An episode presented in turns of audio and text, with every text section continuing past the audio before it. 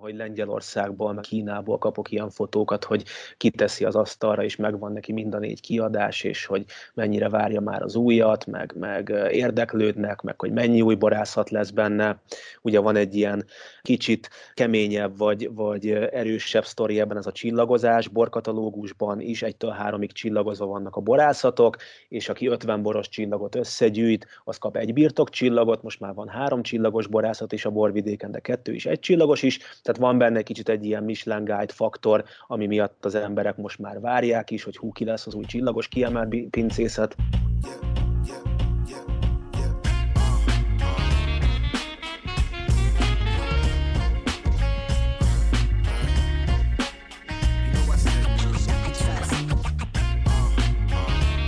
lehet-e újat mondani Tokajról pár évente? A szándék 2014-ben az volt, hogy újabb és újabb történeteket meséljek a régióról, annak szereplőiről, melyeken keresztül lemérhető, merre tart ennyi évszázad történelme után a Tokaj hegyalja.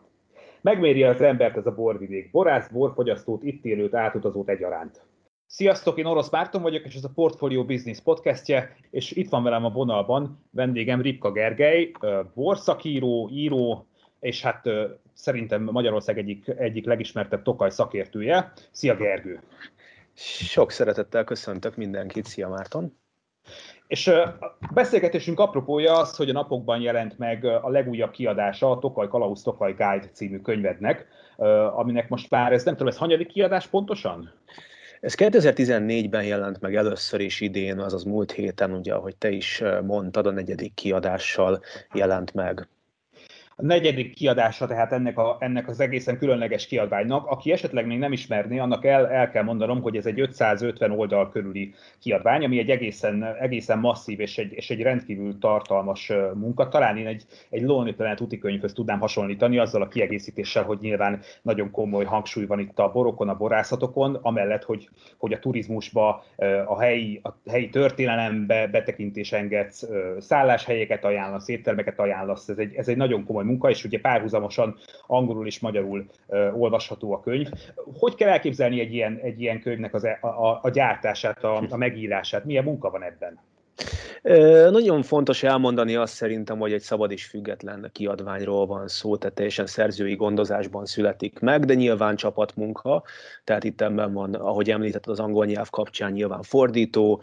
a térképek azok minden évben frissülnek destinációkkal is, illetve a dűlő térképek is, mert ugye Tokajhegy alja a dűlők miatt, a dűlők sokszínűsége és adottságai miatt is különleges, tehát térképészeti munka is, nyilván nyelvi szerkesztő, műszaki szerkesztés, és aztán a végén a grafikai nyomdai előkészítés után pedig a nyomdai munkákban is van részvétel. Tehát ugye a 14. 14-es kiadás, 2014-es kiadás mindenféleképpen egy, egy ilyen első ugródeszka volt, meg így megszületett a semmiből ez a kiadvány 1500 példányban, és, és engem is meglepett, hogy egy, egy hónap alatt elfogyott, de utána ezt már csak igazából frissíteni kellett, 50 után 100 borászat, 100 után 120, aztán most pedig ebben az évben 150 borászat, és a könyv fele szól nagyjából a borokról, és ahogy, ahogy ez már szóba került, a másik fele a könyvnek az pedig minden más, rendezvények, szálláshelyek, gasztronómia, mini lexikon, évjárat értékelőtől elkezdve interjúk, tehát egy színes szagos és, és sokrétű komplex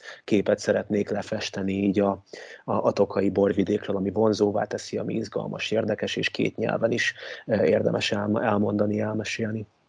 Ami szerintem a különlegesség ennek a könyvnek, hogy egy kimondottan kézikönyvként is használható, tehát útikönyv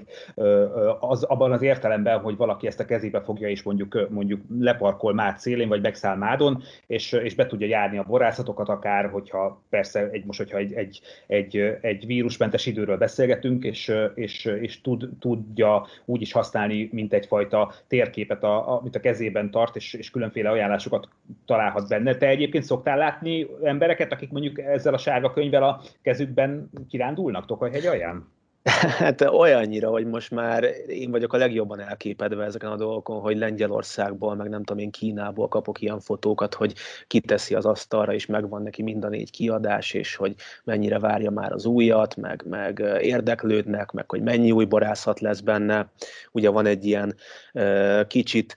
keményebb, vagy, vagy erősebb sztori ebben ez a csillagozás, borkatalógusban is egytől háromig csillagozva vannak a borászatok, és aki 50 boros csillagot összegy, gyűjt, az kap egy birtok csillagot, most már van három csillagos borászat is a borvidéken, de kettő is egy csillagos is, tehát van benne kicsit egy ilyen Michelin Guide faktor, ami miatt az emberek most már várják is, hogy hú, ki lesz az új csillagos kiemelt pincészet, borászat a 150 közül, ugye most jelenleg 200 220 borászat van Tokajhegy alján, és ebből egy olyan születet szeretnék mutatni, hogy te is mondtad, hogy megérkezik valaki mondjuk a Marsról, odapottyan Tokajhegy aljára, akkor azért fogni kell a kezét, pláne ha külföldről érkezik előzmények nélkül, hogy jó helyen kopogtasson, és ne pattanjon le a, a borvidékről, ahol azért jelen van még mindig a, az 50-60 évvel ezelőtti valóság is, meg a csúcsminőség, amit így a rendszerváltás után akár borok minőségében, akár mondjuk egy sajtműhely szintjén, vagy egy rendezvény, fesztivál szintjén már kicsit újra gondoltak, és izgalmas, érdekes és,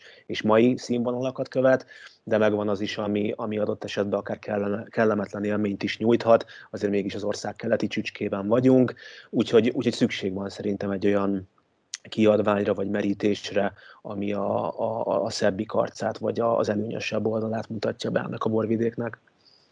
Mennyire volt nehéz most ezt a legfrissebb kiadványt ö, ö, meg, megírni? Gondolok itt arra, hogy azért az elmúlt, hát mondjuk 12-13 hónapban azért mindenhol az országban ö, komoly, komoly hátráltató tényezői voltak a turizmusnak, így a borturizmusnak is. Ö, és akkor fel is teszem a kérdést, hogy, hogy mi történt Tokaj-hegyalján az elmúlt bő egy évben? Milyen folyamatokat látsz? Mennyire akasztotta meg például a korábban jól érzékelhető fejlődést itt a koronavírus? Gondolok itt arra, hogy azért én úgy vettem észre, hogy mondjuk turizmusban kimondottan látványos előrelépések voltak az elmúlt időszakban. Nyilv, igen, igen, részben igaz lehet ez. Ugye tavalyi évben is azt láttuk, hogy a koronavírus az nyári szünetre ment, és lehet, hogy az idén is így lesz, ahogy itt a híradásokat hallhatjuk, láthatjuk. Tehát azért az érezhető volt, hogy az előszezon kiesett, ez a március, április, május, és aztán a nyári időszakban volt egy újranyitás, ami, ami, ami alatt megnyomták a gombot sokan, tehát oly módon, hogy, hogy vásároltak is, kóstolók is voltak, rendezvények is voltak, és az emberek, akik jöttek és előtte nem tudtak bort vásárolni, azok nyilván ott vásár, bevásároltak, a kocsi csomagtartóját telepakolták borokkal és hazamentek, és volt ebben egy ilyen felfutás hangulat, és mondjuk pótolták azt, ami elmaradt mondjuk akár a tavaszi időszakban, akár később mondjuk az utószezonban, mondjuk október-november, amikor megint újabb megszorítások jöttek, tehát hallok ilyeneket is. Ugye alapvetően kétféle bor, borászati modell alakult ki itt az elmúlt 20-30 évben Tokajhegy alján, most a, az állami borászatot, hogyha nem vesszük ide ebbe a körbe, de alapvetően ugye a, a nagy borászatok nagy rész az jellemzően valamilyen más vállalkozásból finanszírozott borászatot jelent, és mellettük pedig vannak a kisebb családi pincészetek, ahol bizony sokkal sérülékenyebb rendszerekről beszélünk, tehát ott tényleg a, a család megélhetése, a, a gyerek iskoláztatása és, és a mindennapi megélhetésen múlik az, hogy most éppen a nyári szezon az mennyi vendéget hoz, mennyire tudja eladni a borait, mennyire a gasztronómiában mondjuk mennyire tudnak fogyni ezek a borok, poharasztatva vagy éppen palackosan, és azt azért tudjuk, hogy itt a, a tavalyi év az vendéglátás szempontjából volt talán a legmeredekebb és leg, legdurvább. Hát ilyen szempontból a kisebb családi pincészeteknek elképesztő sérülékeny és, és, és necces időszakai voltak tavaly. A nagyobb borászatok, ahonnan mondjuk a finanszírozás kívülről vagy máshonnan jött, nyilvánvalóan nem akarom lekicsinni, nekik is elég kemény időket kellett átélni, meg nyilván óriási volumenben nagy palatszámokkal kellett nekik is azért mozogni és eladni, de talán a, a kisebb családi pincészetek számára volt ez az év vízválasztó és, és keményebb, hogy a megélhetésük életüket mégis honnan fogják tudni fenntartani, úgyhogy ők tulajdonképpen kvázi egy lábon állnak, és, és ha ezt elveszik, vagy ez kiesik, akkor onnantól kezdve nagyon-nagyon nehéz onnan felállni, jön az újabb évjárat, újabb lepalackozandó tételekkel, összetorlódnak az évjáratok, összetorlódnak tételek, úgyhogy ez, ez okoz nehézségeket, meg a vendéglátásban is nyilvánvaló módon megtartani az embereket, túlélni a személyzettel, akár szállodákról, akár éttermekről beszélünk. Én reménykedem abban, hogy az éttermek jelentős része újra fog nyitni, és, és túl tudta élni ezt az időszakot, mert azért Budapesten hallunk például olyanokat, hogy, hogy van, aki végleg bezár és nem fog újra nyitni. Reméljük, hogy a, a többsége túléli ezeknek a helyeknek. Említetted, hogy, hogy itt azért több olyan komoly pincészet is létrejött az elmúlt években, amelyek mögött olyan, olyan vállalkozók állnak, akik nem feltétlenül a, a borászati tevékenységből érkeztek, vagy a, vagy, a, vagy a borászatból érkeztek, hogy csak most két nevet említsek, Mészáros Lőrincnek, a leggazdagabb magyarnak is van, van borászata a régióban, és mondjuk Váradi Józsefnek, a Vizer alapítójának is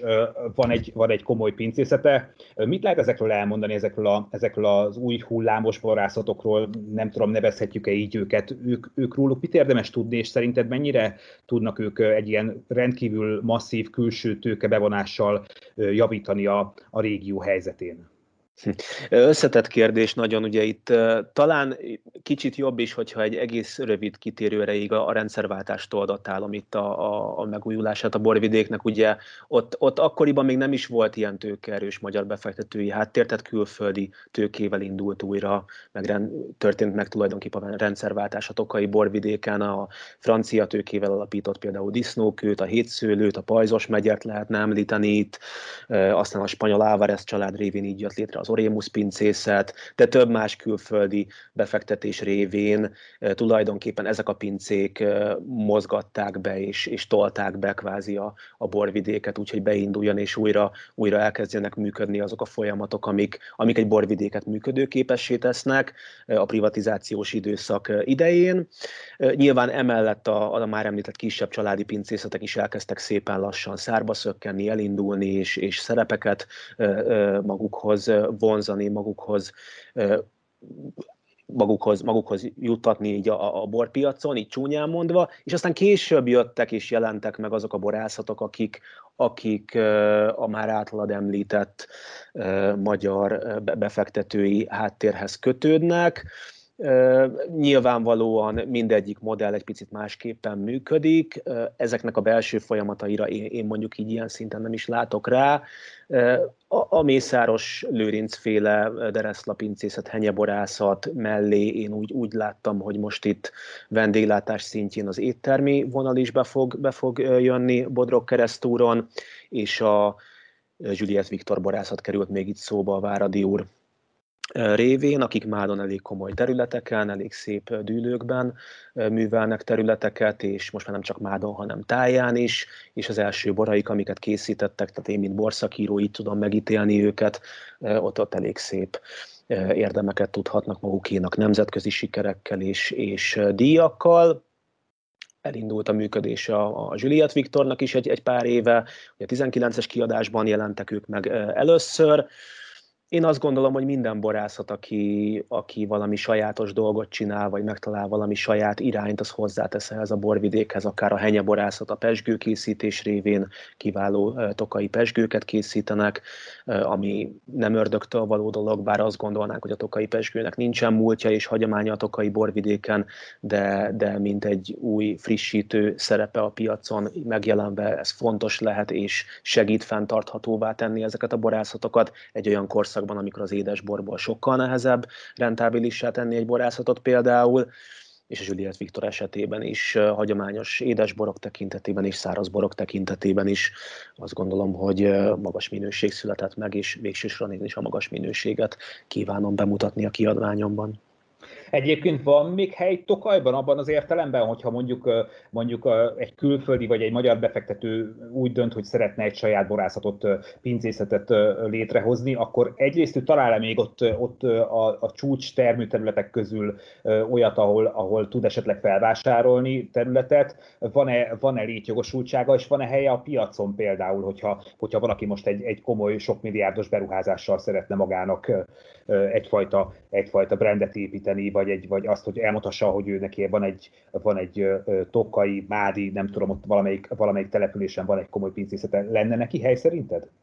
Igen, az előző kérdéshez visszautalva azt elfelejtettem mondani, hogy, hogy és ehhez a kérdéskörhöz hozzátartozik nagyon szervesen, hogy Tokaj hegy alján azért, azért mindig is valahogy a, vagy az uralkodói rétegnek, de vagy, a, vagy a, a nemesi rétegnek ez mindig is rang volt, hogy Tokaj hegy alján van, van birtoka, és a politikai hatás Tokaj hegy alján az évszázados hagyományokra tekint vissza, akár hogyha a történelmi dűlő klasszifikációkról beszélünk, már, már ott is érezhető volt 1700-as, 1800-as években, Habsburg időkben, vagy éppen az erdélyi fejedelmi hatás, felvidéki nemesi hatás révén, hogy bizony nagyon-nagyon komoly piaci, illetve termelői hatást gyakorolnak, meg, meg birtokosi hatást Tokaj aljára a, a nemesi réteg. De a kérdésre, a második kérdésre a válasz. Én azt gondolom, hogy, hogy hely az van, tehát 11 ezer hektárról beszélünk, aminek a felese áll most művelés alatt. Az első osztályú történelmileg legjobbnak ítélt területeknek is egy jelentős része még mindig parlagon hever. Nagyjából 5000 kötőjel 5500 hektáron zajlik most borászkodás, vagy szőlőtermesztés a borvidéken, tehát hely az még bőven lenne mint termőhely, de ugye volt egy ilyen vetülete a kérdésednek, hogy, hogy a piacon van-e hely, ez már egy sokkal összetettebb kérdés és sokkal nehezebb kérdés, ezt már mindenkinek egy kicsit saját magának kell tudni kivívnia. A piac most egyébként elég zajos, tehát 200-220 borászat az is rengeteg. Itt lehet látni, hogy Magyarországon egy nagyon szűk piacról van szó, és és elképesztő nehéz új borászatoknak helyet kivívni magának, vagy, vagy a piacon sikeresnek lenni. Én azt látom egyébként, hogy Nyilván itthon kell a fogyasztási kultúráját a tokai bornak, például akár az édesboroknak is kiépíteni, megalapozni és, és sikerre vinni, de ezt követően a külföldi értékesítés, a külföldön való megjelenés jelenthet inkább megoldást szerintem mondjuk egy nagyobb borászatnak, és akkor itt gondolok ilyen 50 kötőjel 100 hektáros területre. Tehát ahhoz, hogy ekkora területről rentábilisan értékesítve tudjon működni, fennmaradni egy borászat, ahhoz én azt gondolom, hogy azt kell kihasználni, hogy a tokai név az még mind a mai napig egy, egy jól rezgő, jól csengő név a borvilágban, akár ha Franciaországban megyünk, akik azért eléggé a saját boraikban hisznek, de még ott is egy boros társaságban, ha az ember bedobja azt a kifejezést, hogy tokai asszú, akkor azért elkezdenek figyelni és érdeklődni, de ugyanígy a távol-keleti piacon most lehet érezni egyfajta érdeklődést, a tengeren túlon is lehet érezni szerintem még mind a mai napig. Egy kicsit elfeledett exotikum hangulatot Tokaj körül, ami, ami új megvilágításban, vagy egy már említett újfajta fogyasztói kultúrában, szertartással, gasztronómiában való elhelyezéssel, kontextusba helyezéssel én szerintem tartogat lehetőségeket még. Azt ugye az nehéz kérdés, hogy kinek tudják eladni a, a, a tokai borokat, mondjuk, hogyha csak Magyarországot nézzük. Szerinted mekkora az a, az a vásárló közönség, aki, aki tudja értékelni? Ugye tudjuk azt, hogy a, hogy a csúcsaszúkon és a csúcsédes borokon kívül sokkal nagyobb mennyiségben állítanak elő száraz borokat a, a borvidéken, gondolok itt a, itt a, itt a furmintra, mint egyfajta, hát nem akarom zászlós hajó kifejezést használni, de egy, egy olyan, olyan emblematikus bor, bortípus típusra, amit azért, azért gyakorlatilag mindegyik pincészet készít,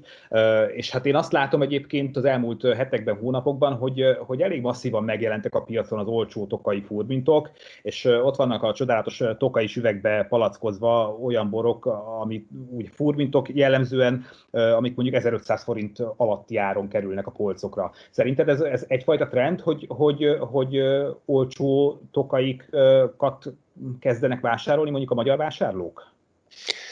Hát az árpolitika, vagy a átgondolt, megfontolt árazása de nem csak Tokajban, de a magyar boroknak ez, ez, ez, ez nem a kedvenc témája, azt hiszem a, a borászatoknak, vagy egy nehéz kérdés, meg évtizedek óta ez egy probléma, hogy hát hogy lehet az, hogy 1500 forintért is lehet tokai asszút kapni, meg hogy lehet az, hogy 700 forintért is lehet tokai furmintot kapni, és hogy ezt nem lehet megengedni. Nyilván a nagy áruházláncak esetében ott, ott ezek előforduló problémák, vagy fiaskók, vagy ellentmondások, amiket, amiket a, a piac így generál. A mádiak eléggé elmentek furmint irányba, ez igaz, tehát ők a fajtát kezdték el elég, elég erősen a, a középpontba helyezni itt a furmint által, amit említettél és ez fontos dolog, és a furmin tényleg egy, egy rendkívül jó adottságú fajta, ami, ahogy említettem, csendes bortól, pesgőn át, félszáraz, édes, természetes édes borokon keresztül, hatputtonyos asszóig, eszenciáig nagyon-nagyon sokféle magas minőségű világszínvonalú bor készítésére predestinált és, és képes fajta. De én azt gondolom, hogy, hogy Tokaj igazából sosem a fajtáról, vagy sosem egy fajtáról szólt. Hogyha visszanézzük, visszapörgetjük a történelem kerekét, akkor, akkor ilyen kifejezésekkel találkozunk, hogy tokai főbor, tokai szamorodni, tokai fordítás, máslás, tokai asszú, tokai eszencia, és ezek alapvetően döntően persze furmintból álltak, a furmint volt a gerince a magas cukor és a savak miatt, de alapvetően mindig is kicsit egy, egy házasítás, vagy ilyen idegen szóval field blend típusú bor volt, amiben volt furmint, volt kövérszőlő, volt háslevelű, góhér, régi fajták, amik a filoxira vissza ugye már eltűntek, de alapvetően én azt gondolom, hogy a tokai nevet kell védeni, a tokai névnek kell erősödnie. Ezt, ez, ez az, amit, ahogy már említettem, ismernek szinte mindenhol, tokai asszú, tokai szamorodni. Ez a név az, amit nem fognak tudni elvenni sem soha Tokai hegy aljától a fajtát, azt most már termesztik a furmintot máshol is, Kaliforniában is, Dél-Afrikában is szorvány jelleggel látjuk, hogy a szlovénok is elég erősek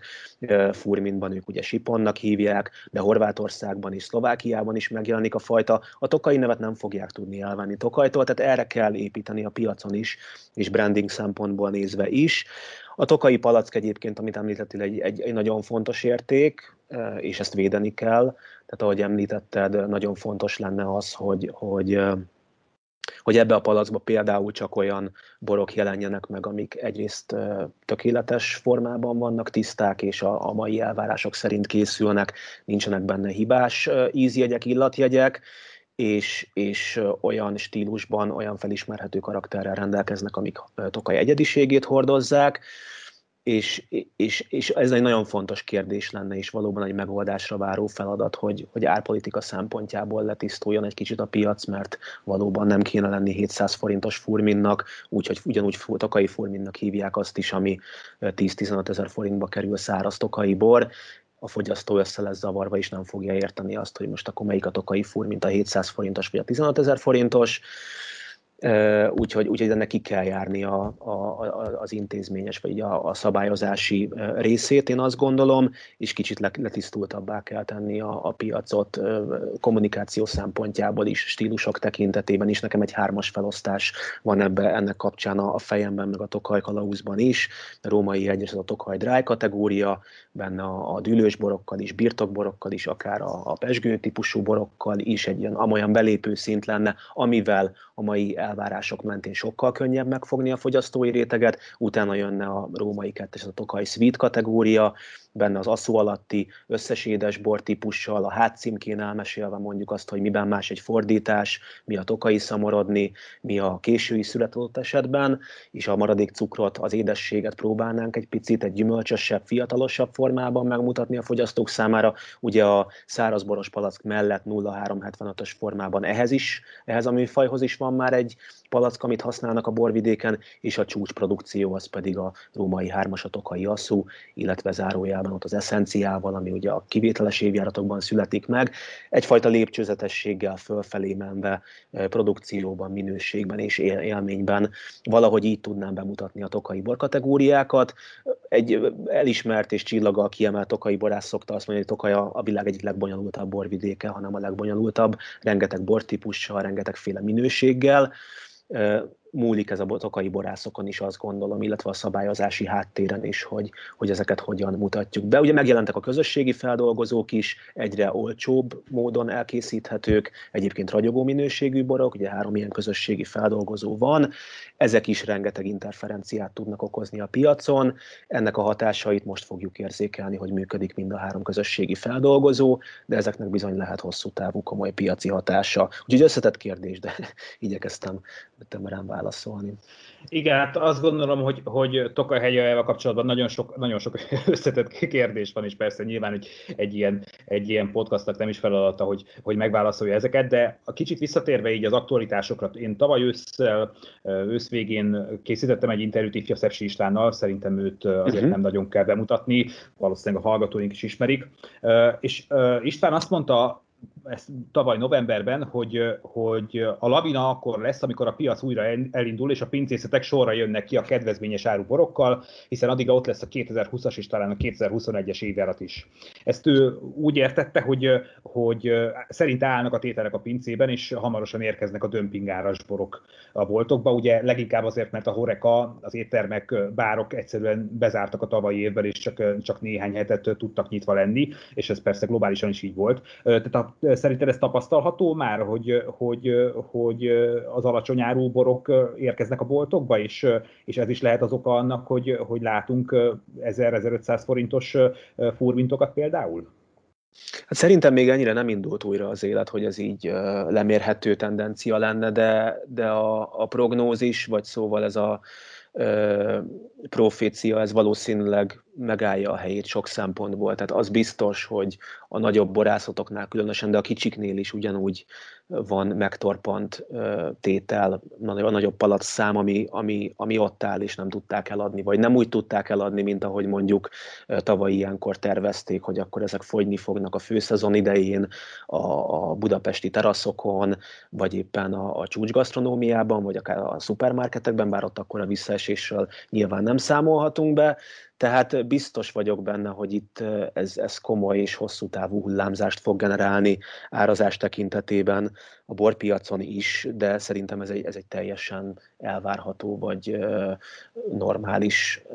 történés vagy folyamat lesz, piaci folyamat lesz, hiszen nagyon sok beragadt tétel van, különösen nagy borászatok esetében ezeket valahogy ki kell pörgetni ahhoz, hogy mondjuk a 2021-es termést egyáltalán be tudják fogadni, fel tudják dolgozni, tartálykapacitással, hordókapacitással tudják majd ezeket használni. Nyilván valamennyi puffer, valamennyi tárolókapacitása van a borászatoknak, de, de ahhoz, hogy, hogy hatékonyan tudjanak működni, ehhez valamilyen szintű cash flow folyamatra is szükség lesz, ahhoz, hogy palackot tudjanak vásárolni, ahhoz, hogy dugót tudjanak vásárolni, címkét tudjanak vásárolni, napszámosaikat ki tudják fizetni, ez, ez sajnos így működik. Én nem vagyok közgazdász, tehát ilyen messze menő következtetéseket vagy piaci folyamatokat nem tudok prognosztizálni, de, de valószínűsíthető, hogy, hogy árazásban is komoly hatása lesz az elmúlt egy év történéseinek. Az elképzelhető egyébként szerinted, hogy befektetési szemmel nézve ez most egy jó időszak arra, hogy mondjuk csúcsaszukat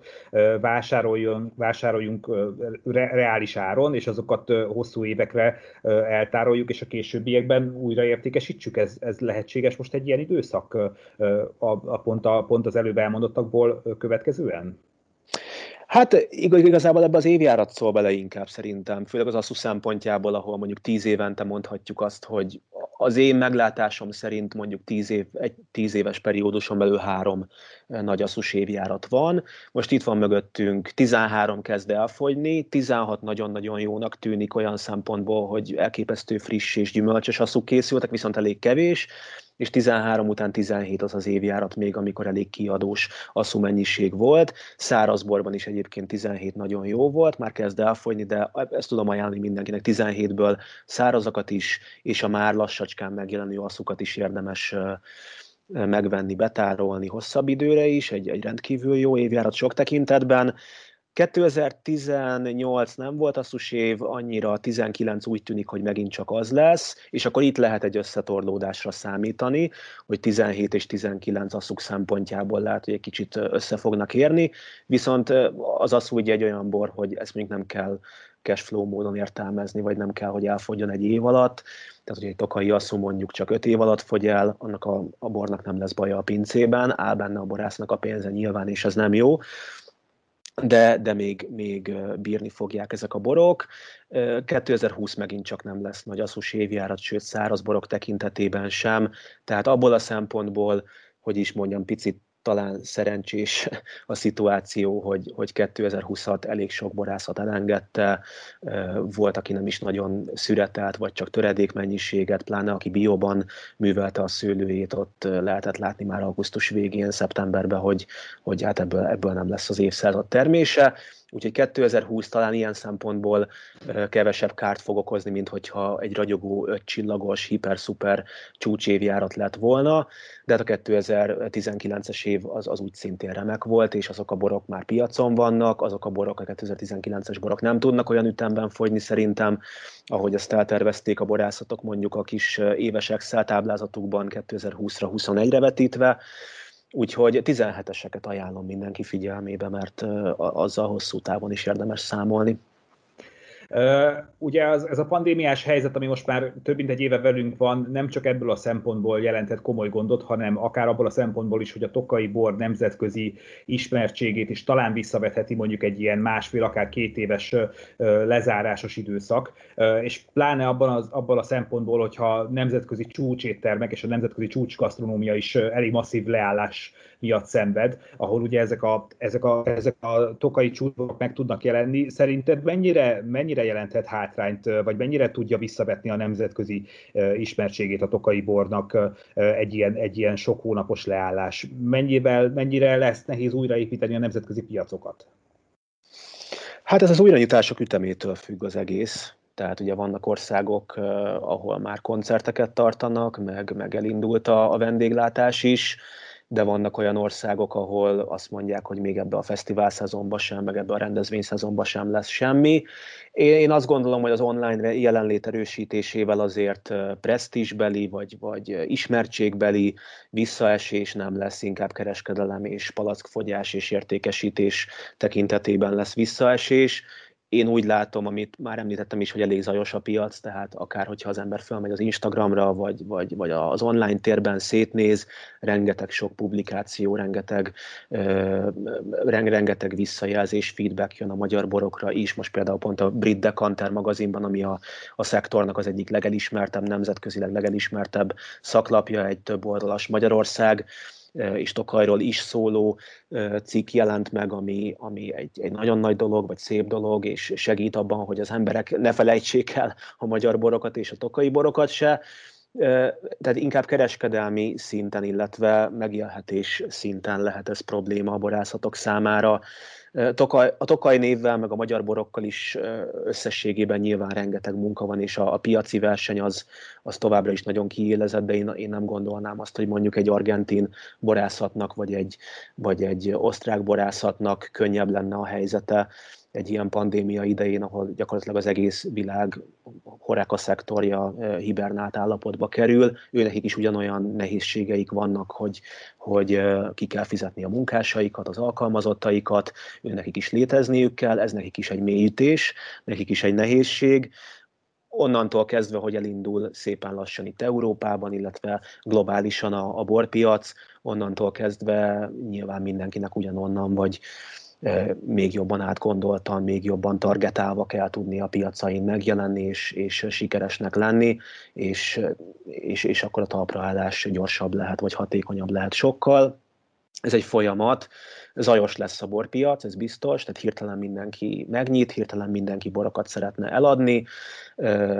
rengeteg étterem nem fog újra nyitni, vagy, vagy csak egy része fog újra nyitni, vagy később fog újra nyitni, vagy más koncepcióval tervezi az újrakezdést, úgyhogy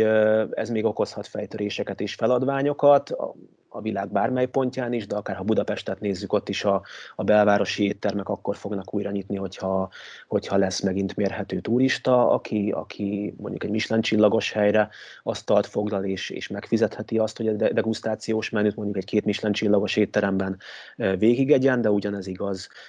más országokban is, tehát a turizmusnak a, a beindulásával, újraindulásával fog majd talán valamelyest konszolidálódni, vagy a régi mederhez visszatalálni szép lassan a, a borpiac és a horeka szektor. Egyébként kíváncsi lennék a véleményedre azzal kapcsolatban, hogy, hogy milyen trendeket látni most az elmúlt években a bor régióban. Itt beszéltünk az előbb a pesgőkről, én úgy gondolom, vagy úgy tűnik, hogy, hogy azoknak a pesgőnek magának a kategóriának, pesgő és habszóboroknak egy, egy komoly felfutása van, itt legalábbis a magyar piacon mindenképpen, és úgy látom, hogy komoly pincészetek is foglalkoznak az elmúlt években ezzel, és persze azt is tudjuk, hogy, hogy a furmint továbbra is, a száraz furmint továbbra is nagy népszerűségnek örvend, mik azok a trendek, amikre mostanában érdemes figyelni egy, egy borfogyasztónak Tokaj kapcsán? Hát a száraz, száraz furmint és a száraz borok, ugye mint Tokaj Dry kategóriának így a nemzetközi érthetőség jegyében így szoktam nevezni, volt egy elég erős felfutás, és bíztunk benne itt nagyon a 2000 volt a fordulópont, 2000-től lehetett látni, hogy ebben óriási potenciál van, elindult ez a világpiacon, meg itt a magyar piacon is a, a, a száraz tokai bor, hogy aztán ez ténylegesen meghozta-e azokat a várt áttöréseket, amiket akkor prognosztizáltunk mondjuk 2005-2006 2006 környékén, azon persze el lehetne vitatkozni. Én azt gondolom, hogy, hogy, hogy Tokaj az édesbornak a hazája. Tehát itt a világ legjobb természetes módon készülő édesboráról van szó, tehát nem avinálják, nem adnak hozzá alkoholt, most már sűrítményt sem lehet hozzáadni. A nap, a, a szél, a botritis, a töppedés hozza létre ezt az elképesztő édességet,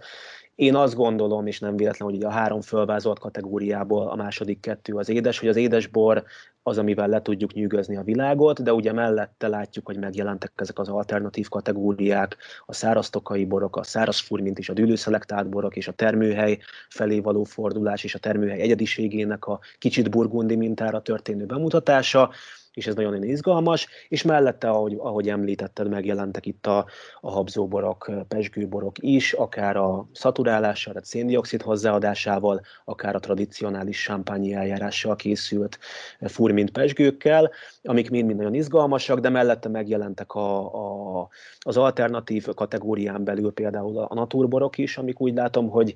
nagyon izgalmasak, és az egész világot most egyfajta hype-ban tartják, a, a, akár a petnatra, hogyha gondolunk, ami egy degorzsálatlan pesgő saját cukortartalmával újra erjesztve, és aztán nem degorzsálva, tehát egy kicsit ilyen zavaros italt kell elképzelni, a hallgatók egy része már talán találkozott ezzel, és egy sokkal természetesebb, természetközelibb ízvilágot kap ezzel a fogyasztó, de mellette a kénmentes, vagy minimális kénnel készített borké, vagy minimális kén használatú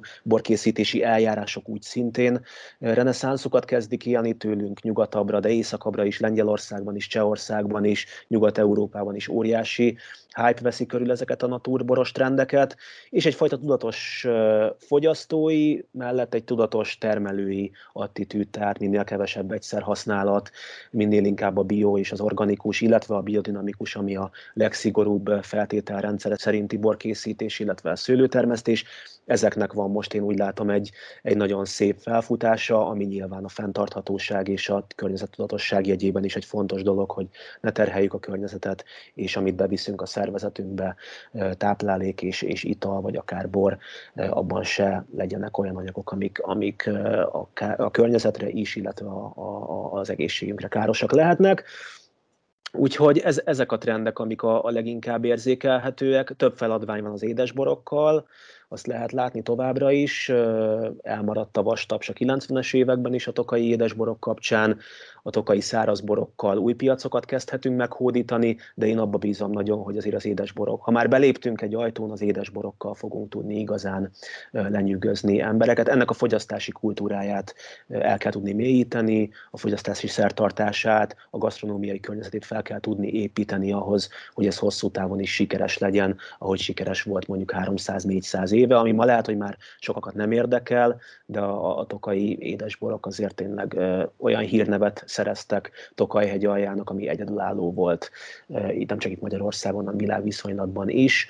és, és a világ egyik legsűrűbben lakott területévé tették ezt a borvidéket, Tokaj hegyalját. Hát onnan azért nagy utat, meg sok évszázadot járt be ez a borvidék, és eljutottunk a, a 90-es évekig aztán elég komoly presztízsrombolások útján, de én hiszek abban, hogy az édesborral lehet még mindig lenyűgözni embereket, hogyha, hogyha Tokaj szóba kerül.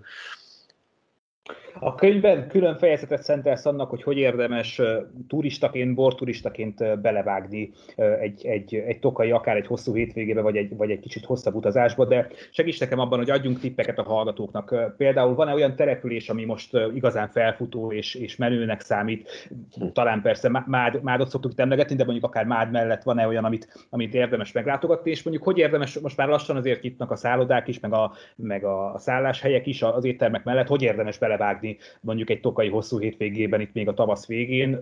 hogy lehet mondjuk közlekedni akár a településeken, települések között, van-e, van erre már valamilyen, valamilyen értelmezhető megoldás, vagy mondjuk mit javasoljunk azoknak, akik most hallgatják a podcastot, és úgy gondolják, hogy, hogy, hogy felkerekednének valamikor akár májusban, és, és eltöltenének napot a borvidéken. Uh-huh. Hát Mádnak elég erős a svungja, azt lehet látni, hogy nem csak egy gyönyörű fekvésű település, de, de vállalkozások tekintetében is, ahogy már ezek itt szóba kerültek, egy eléggé felkapott része a borvidéknek, és a dűlők, amik körülveszik Mádot, gyönyörű fekvésűek, gyönyörű kilátással, aki szeret fotózni, szereti a táj, tájfotózás, tájképek készítését, annak már mindenféleképp szép célpont lehet, de mellette ott van tája, ami most én úgy látom az elmúlt pár évben úgy szintén nem csak a befektetői rétegnek egy, egy kedvelt célpontja lett, de, de adottságait tekintve is nagyon szép. A Kerekdom Fesztivál például szeptemberi időszakban, amit itt kiemelnék, és ami, és egyébként is javaslom mindenkinek, hogy célszerű fesztiválokhoz, rendezvényekhez igazítani a borvidéki látogatást, hiszen akkor azért jóval sokszínűbb, meg pesgőbb, meg, meg élhetőbb, úgymond a, a borvidék, és, és több látnivaló, többféle program lehetőség kínálkozik. Most ugye elindult a kerékpárút hálózat, illetve a dűlőutaknak a, a fejlesztése, építése, illetve kétszer két sávos út fog vezetni Szerencsig Miskolctól, tehát így infrastruktúrálisan, meg megközelíthetőségben rengeteg fejlesztés van, de itt a bicikliút mindenféleképpen fontos abból a szempontból, hogy mégiscsak egy történelmi borvidéken vagyunk. Ha valaki másodmagával, autóval érkezett a borvidékre, akkor legalább egy fő kimaradt a borkóstolásból. A bicikliút hálózattal remélhetőleg ezt sikerül majd úgy szervezni ott a dűlők között,